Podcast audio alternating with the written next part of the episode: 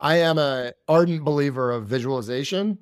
And I truly believe that if you visualize 10 minutes a day and you visualize where you want to be, that becomes your destiny. And destiny is different than a dream because destiny means that that's where you're going.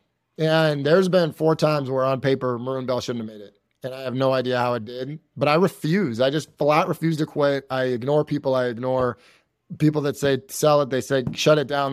I believe this company matters a lot. We cater to consumers, we cater to our clients, and I believe that it needs to be here. Shortcast Club